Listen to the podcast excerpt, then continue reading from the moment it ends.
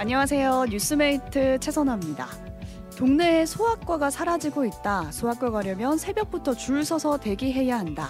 이런 어려움에 대한 우봉식 대한의사협회 연구원장의 주장은 이렇습니다. 엄마들이 일찍 소아과 진료를 마치고 아이들을 영유아원에 보낸 뒤 친구들과 브런치 타임을 즐기기 위해 소아과 오픈 시간에 몰려드는 경우가 있다. 오픈 때만 런이지 낮 시간에는 스톱이다. 부모들은 바로 댓글을 달았습니다. 브런치라뇨. 애가 밤새 39도 열이 나서 아침 일찍 가는 겁니다. 당장 해열제 처방받아 먹이고 빨리 열 떨어뜨리려고요. 오픈런 하지 않으면 진료가 마감돼서 하루 종일 진료 자체를 볼 수가 없어요. 애들 아프면 밤새 간호하고 오전 반차 쓰고 애들 병원 데려갔다가 양가 부모님 눈치 보며 겨우 맡기고 출근해야 합니다. 코로나 이후로 아이가 맑은 콧물만 조금 흘려도 내일 출근할 수 있을까? 애가 어린이집에 갈 수 있을까? 부모님은 애들 봐줄 시간 되시나? 오만 가지 생각이 다 드는데 브런치요? 도대체 어느 동네에 그런 엄마가 있다고 합니까?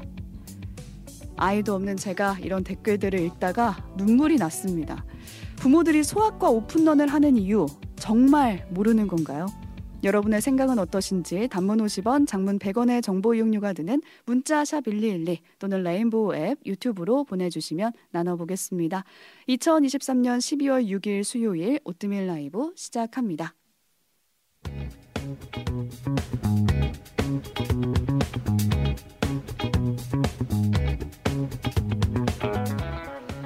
오늘 본 뉴스 나눠주실 분 신혜림 PD, 조석영 PD 나와 계세요. 네, 뉴스 번역기 신혜림 PD입니다. 뉴스 자판기 조석영 PD입니다. 네, 제가 오프닝에 너무 속상해서 가져온 기사가 있는데 지금 오픈런이 무슨 뜻인가 여쭤보셨어요. 그러니까 병원에 아침에 문 열기 전에 가는 거죠. 그렇죠. 열자마자 뛰어 들어간다. 오픈 네. 타임에 맞춰서 네. run을 그렇죠. 하는 걸 말합니다. 근데 오픈 타임이 9시라도 막 7시 반에 간다고 하더라고요. 그렇죠. 대기 줄이 있다 보니까. 근데 아이가 없어도 저는 이 댓글을 보다가 좀 진짜 너무 슬퍼졌는데. 아, 전 눈물 저도요. 나더라고요. 응. 그러니까 아이가 밤새 아팠는데 낮에 병원에 사람이 없다고 그때까지 기다렸다가 갈 수가 없잖아요. 그리고 막상 그때 가더라도 진료가 마감돼서 접수가 마감되니까 진료를 볼 수가 없는 그런 그러니까. 상태가 된다는 거예요. 근데 왜 여기서 우봉식 연구원장이 오픈런이 브런치 때문이다 이런 음. 발언을 했냐 그 맥락을 좀 설명드리면 요즘 의대 정원 늘려라 이런 요구가 되게 거세잖아요. 네. 특히 소아과 같은 경우에는 필수 의료에서 지금 공백이 딱 음. 생기는 상황이라서 어, 많은 바- 분들이 아 소아과 의사 필요하다 이렇게 맞아요. 요구하고 음. 있는 상황인데 의사협회에서는 의대 정원 확대 안 된다 이렇게 주장 하고 있단 말이에요. 오늘 심지어 그걸로 철야 농성한대요. 네. 어디에서요? 대통령실 앞에서. 아, 어, 그리고 그 의협의 정책 그런 근거 음. 그리고 뭔가 주장을 하면 근거가 필요하잖아요. 그 그쵸, 근거를 그쵸. 연구하는 게 그 이 우봉식 연구원장의 할 일이죠. 그렇죠. 네, 네. 그 근거를 대려고 네. 지난 4일에 의협 개간지에 글을 올린 거예요. 음. 근데 전체 내용의 맥락을 보니까 지금 응급실 뺑뺑이 뭐 소아과 오픈런 때문에 의사 부족하다고 난리인데 그거 아니다. 사실은 그 진단이 잘못됐다. 음. 의대 증원이 미칠 영향부터 우리가 잘 연구를 해봐야 된다. 이런 논지였거든요. 근데 그러면서 소아과 문제의 원인을 언급을 했어요. 뭐 저출산 문제도 있고 엄마들이 진료 마음에 안 들면 소문을 퍼뜨려서 문을 닫게 하는 경우도 있다. 그러면서 말한 게 더러 젊은 엄마들이 브런치 타임을 즐기려고 오픈런을 하는 거다. 아니 저출산으로 소아 인구가 감소한다는 게 의- 원인이라고 하는데 그 다음에 젊은 엄마들의 브런치를 탓을 하고 있는 게 도대체 이게 애를 애 낳고 싶습니까? 낳으라는 건지 말라는 네. 건지 모르겠네. 그러니까 이거야말로 저는 진단이 정말 잘못된 것 같거든요. 뭔 소리 하는 건지 모르겠네. 네, 음. 그러면서 이제 부모들 댓글이 막 올라온 거예요. 아, 음. 의사들이 엄마들을 보고 있는 시선이 정말 이런 건가? 아이의 부모를 음, 그러게요. 보는 시선이 안- 이런 거냐? 안타깝네요. 이러면서 이제 분노가 음. 느껴지는 댓글들이 많이 달렸더라고요. 근데 네. 이런 분위기 속에서 과연 저출산을 극복할 수 있는 것이냐 음. 정말 근본적인 의문이 드는 할 말이 없게 하는 맞습니다. 그런 기사였습니다. 아이고. 네, 장모님 오픈런 안 하면 마감돼서 인근 지역 다른 소아과 가는 경우도 많아요. 얼마나 힘드시겠어요. 그렇죠. 아, 근데 여기서 참고로 응급실 뺑뺑이도 문제라고 했잖아요. 네. 네. 그것도 원인을 뭐라고 여기서 판단을 했냐면 전문성이 없는 소방대원이 응급 환자의 경과 중증 구분 없이 경증 중증 구분 없이 환자를 대형 병원으로만 보내서 경증 환자가 응급실에 많이 차지하고 있는 거다라고 음. 음. 했어요. 그럼 지금 소방대원 문제라고 하는 거고 엄마들 엄마들 문제고. 문제라고 하는 네. 거고 그러면은 의사들의 문제는 여기서 다 빠져 있는 그렇죠. 거죠. 응급실 백뱅이 같은 경우는 중앙일보가 예전에 기획 취재를 해가지고 실제 경증 환자 너무 많이 간다는 얘기는 한번 짚은 적이 있거든요. 음. 네. 근데 의사 수가 부족하다는 것도 사실이죠, 사실. 그렇죠. 네. 다 있는 건데 이렇게 탓을 해버리면은 음. 누가 의대 정원 확대에 반대하는 의협에 동조하겠습니까? 음, 반야님이 의사들이 적을 많이 만드네요라고 하셨습니다. 이런 상황입니다. 네. 네.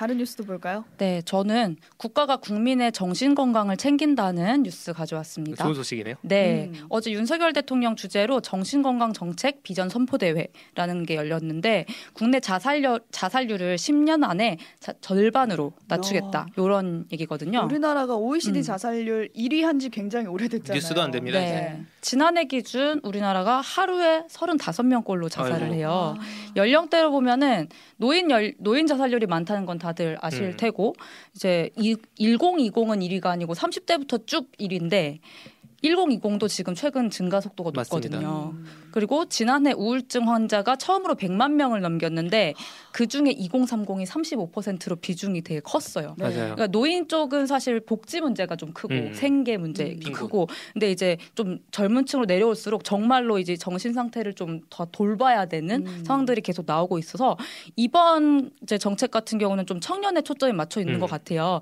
청년 하, 청년에 한해서 정신 건강 검진 주기를 10년에서 2년으로 단축하겠다. 그리고 검사 질환도 우울증에서 조현병, 조울증까지 양극성 장애까지 늘리겠다. 음. 그러니까 이게 좀, 좀 옳은 방향성인 것 같은 게 조현병 발병이 가장 높은 연령층이 남성이 15에서 25세, 젊네요. 여성이 25세에서 34세 조금 음. 나중이죠. 이제 이런 식으로 빨리 조기에 발병한 거를 이제 치료하면은 정말 나아질 수 있거든요. 그렇죠. 확률이 높아지기 때문에 방향성이 좋다고 생각이 들어요. 네, 그리고 좀 이제 마음이 좀 힘들다 음. 하시는 분들 심리 상담 서비스가 확대가 됩니다. 아주 좋습니다. 네, 정신 건강 검진 결과 위험도가 높은 사람을 우선으로 좀 한다곤 하는데 27년까지 누적 100만 명까지 상담을 확대한다고 하고요. 그렇게 되면 1회에 1시간씩 해서 평균 8회 전문가 전문가에게 심리 상담을 받을 아, 수 있다. 필요합니다. 음. 근데 이게 참고로 찾아보면은 지자체마다 지금 이미 받을 수 있는 경우가 음. 많아요.